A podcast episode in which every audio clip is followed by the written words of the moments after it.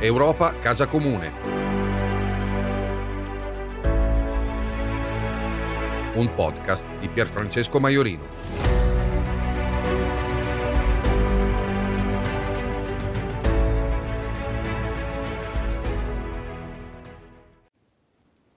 Il 17 di ottobre si celebra la giornata internazionale per l'eliminazione della povertà e non si può certo dire che l'Europa ci arrivi con tutte le carte in regola. Ci sono in questo momento più di 100 milioni di europei poveri, una cifra sconvolgente aggravata dalla pandemia e dalla crisi energetica e questo la dice lunga sulla necessità di una svolta. Abbiamo certamente fatto recentemente alcuni passi avanti, ad esempio sul salario minimo e dobbiamo dire che Next Generation EU è stato in parte dedicato alle politiche di inclusione sociale, ma queste c'è da domandarsi sono svolte profonde divisione o eccezioni che confermano la regola e per me ancora non è chiaro. Servono subito misure immediate, ad esempio contro il caro energia, politiche europee e nazionali molto più coraggiose per garantire il diritto alla casa, politiche uniformi per godere di strumenti permanenti, obbligatori per legge, per il reddito minimo garantito, che in Italia vuol dire cambiare, non abbattere il reddito di cittadinanza, migliorarlo e non cancellarlo e non fare una odiosa guerra nei confronti dei più poveri. E poi c'è bisogno di un grande piano europeo a sostegno delle persone senza tetto, a cui spesso non viene garantito nemmeno l'accesso al sistema sanitario o che vengono ostacolate anche in relazione a questioni banalissime come quelle riguardanti l'iscrizione anagrafica.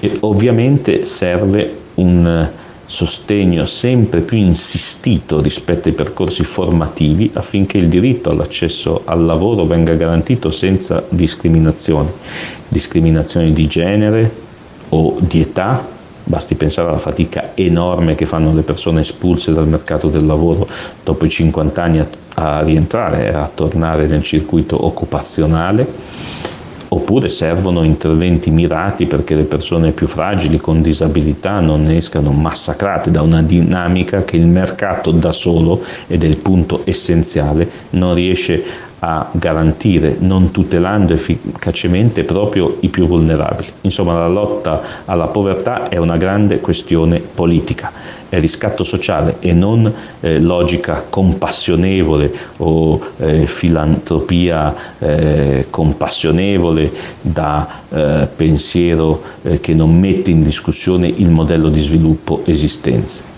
perché poi lotta alla povertà vuol dire lotta alle diseguaglianze e di questo in questa giornata non ci dobbiamo dimenticare. Il paese degli ultimi l'anno scorso si è ulteriormente ingrandito, fino a contare 1.960.000 famiglie in povertà assoluta, ovvero quasi 6 milioni di persone, quasi il 10% della popolazione italiana. Si è sempre più poveri al sud, ma si è sempre più poveri anche al nord-ovest. Tra il 2020 e il 2021 la povertà è cresciuta più della media nelle famiglie con almeno 4 persone. I livelli di povertà continuano a essere inversamente proporzionali all'età. La percentuale di poveri assoluti si attesta infatti a 14% fra i minori, ovvero quasi un milione e mezzo di bambini e di ragazzi in povertà assoluta in Italia. Cresce anche quasi del 10% l'assistenza agli immigrati da parte delle Caritas e delle parrocchie. Insomma, l'ascensore sociale in Italia si è bloccato da tempo. Cristiano Gori,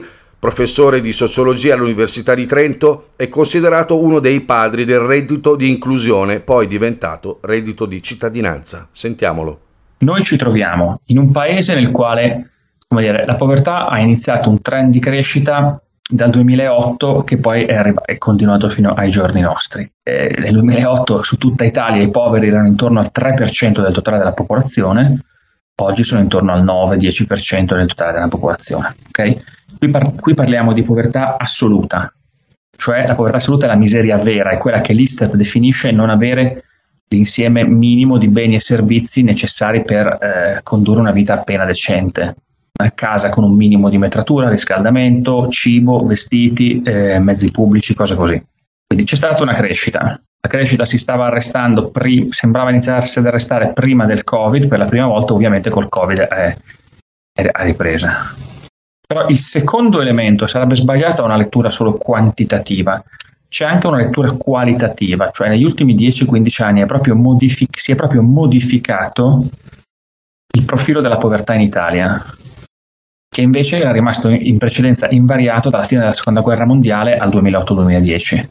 Vediamo le novità. La novità generale è che la povertà si conferma presente nelle zone in cui già lo era, ma inizia a diffondersi in misura significativa anche nelle aree prima ritenute al sicuro. Cioè, la povertà è sempre stata concentrata nel meridione. Adesso rimane il meridione l'area con più eh, tassi di povertà. Ma la novità di questa fase storica è lo sfondamento della povertà nel centro-nord. Allo stesso modo, fino al 2008-2010, eh, se uno lavorava in famiglia eravamo a posto. Adesso, come allora, la maggioranza dei, eh, come dire, molti poveri vivono in famiglia dove nessuno ha lavoro, ma sono diventati la metà, perché la metà dei poveri vive in una famiglia dove una persona lavora. Pensiamo al mercato del lavoro. Questa cosa era impensabile 15 anni fa, quindi Terzo esempio, i figli. Una volta, diciamo, in base al numero dei figli, il vero rischio di cadere in povertà era nel passaggio dal secondo al terzo figlio. Adesso è eh, già col primo figlio tu hai un tasso di povertà superiore alla media nazionale. Quindi il messaggio è la povertà ha rotto gli argini, è diventata trasversale, non è più concentrata solo in alcuni segmenti della società come, come è stato nei, alla fine della seconda guerra, al, al, secondo, al 2008. E se guardiamo eh, tutte le fasce di età sono colpite. Eh, maggiormente i più giovani, poi meno i avanti nelle fasce di età e diciamo l'unico gruppo sociale che non ha visto crescita di povertà in questa fase storica sono gli anziani, perché ancora hanno, come dire, sono le persone che erano insomma, da fasi di sviluppo economico e hanno ancora un sistema pre- previdenziale favorevole. Quindi un fenomeno trasver- la novità non è solo un fenomeno molto diffuso, è un fenomeno trasversale a tutta la società. L'Italia eh, arriva solo nel 2017 a introdurre una misura nazionale contro la povertà, ultimo paese in Europa insieme alla Grecia, ed è il reddito di inclusione introdotto dall'allora centrosinistra, che poi nel 2019 viene sostituito dal reddito di cittadinanza. Eh, promosso dai 5 Stelle. Il reddito di cittadinanza è, per dirla in sintesi, enormemente più finanziato, passiamo da 2 a 8 miliardi annui che poi diventeranno 9, ma molto, ma molto peggio disegnato per tutta questa confusione tra sociale e lavoro e tutta una serie di questioni tecniche. Quindi io credo che, che noi si abbia bisogno di una misura contro la povertà, non ci sono dubbi. L'ha dimostrato la pandemia, ma anche senza la pandemia lo, lo dimostra la fragilità eh, dell'attuale società. E però vorrei dire che non esiste un dibattito in Italia su eh, cancellare politica nazionale contro la povertà, cancellare una misura nazionale, cioè l'unica forza politica che l'aveva proposta era stato Italia Viva di Renzi. Per tutte le altre forze politiche, cioè, se le guarda i programmi elettorali è chiarissimo, il, il discrimine non è questo, il discrimine oggi e anche a questo punto per il terzo polo, e il discrimine tra chi dice teniamo il reddito di cittadinanza e lo rafforziamo e chi dice sostituiamo il reddito di cittadinanza con altre misure. Sostanzialmente, diciamo, ehm, se noi guardiamo i programmi elettorali, il Partito Democratico e il Movimento 5 Stelle sono per mantenere il reddito di cittadinanza rafforzandolo esempio eh, incrementando, incrementando la, la, platea di utenti a partire dagli stranieri che oggi sono molto svantaggiati.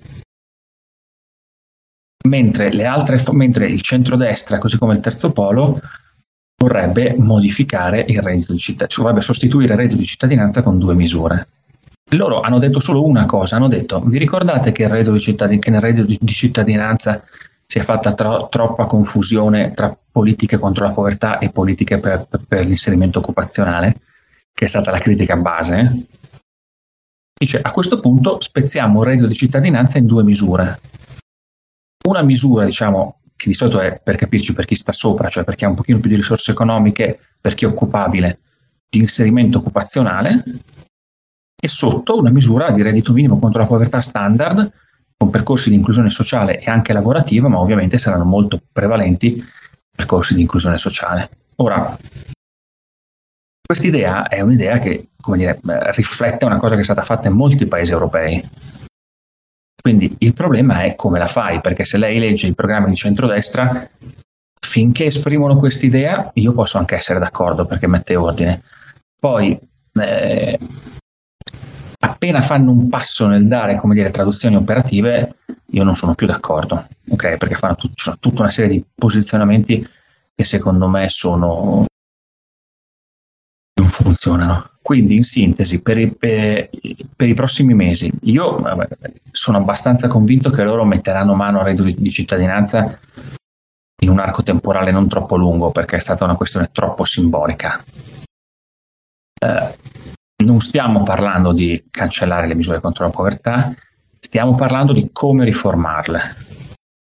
E come dire, loro per il momento la maggioranza ha messo sul tavolo una buona idea e una cattiva traduzione pratica. Il mio timore è che succeda lo stesso che è successo con i 5 Stelle, cioè se i 5 Stelle volevano a tutti i costi fare il reddito di cittadinanza in tempi molto rapidi, quindi l'hanno fatto di super fretta, non ascoltando nessuno, e questo ha comportato una serie di errori nel disegno che si sono poi pagati per anni.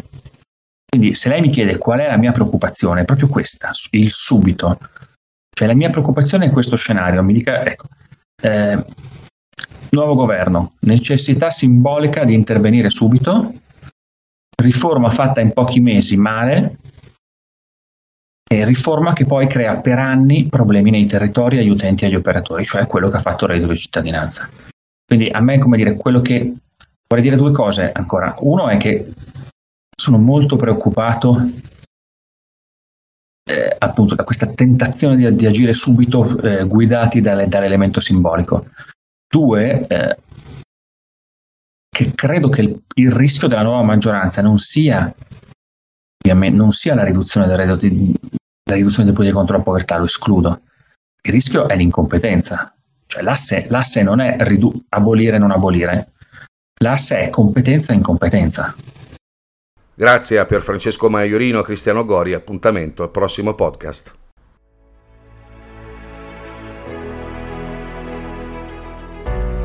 Europa Casa Comune. Un podcast di Pierfrancesco Maiorino.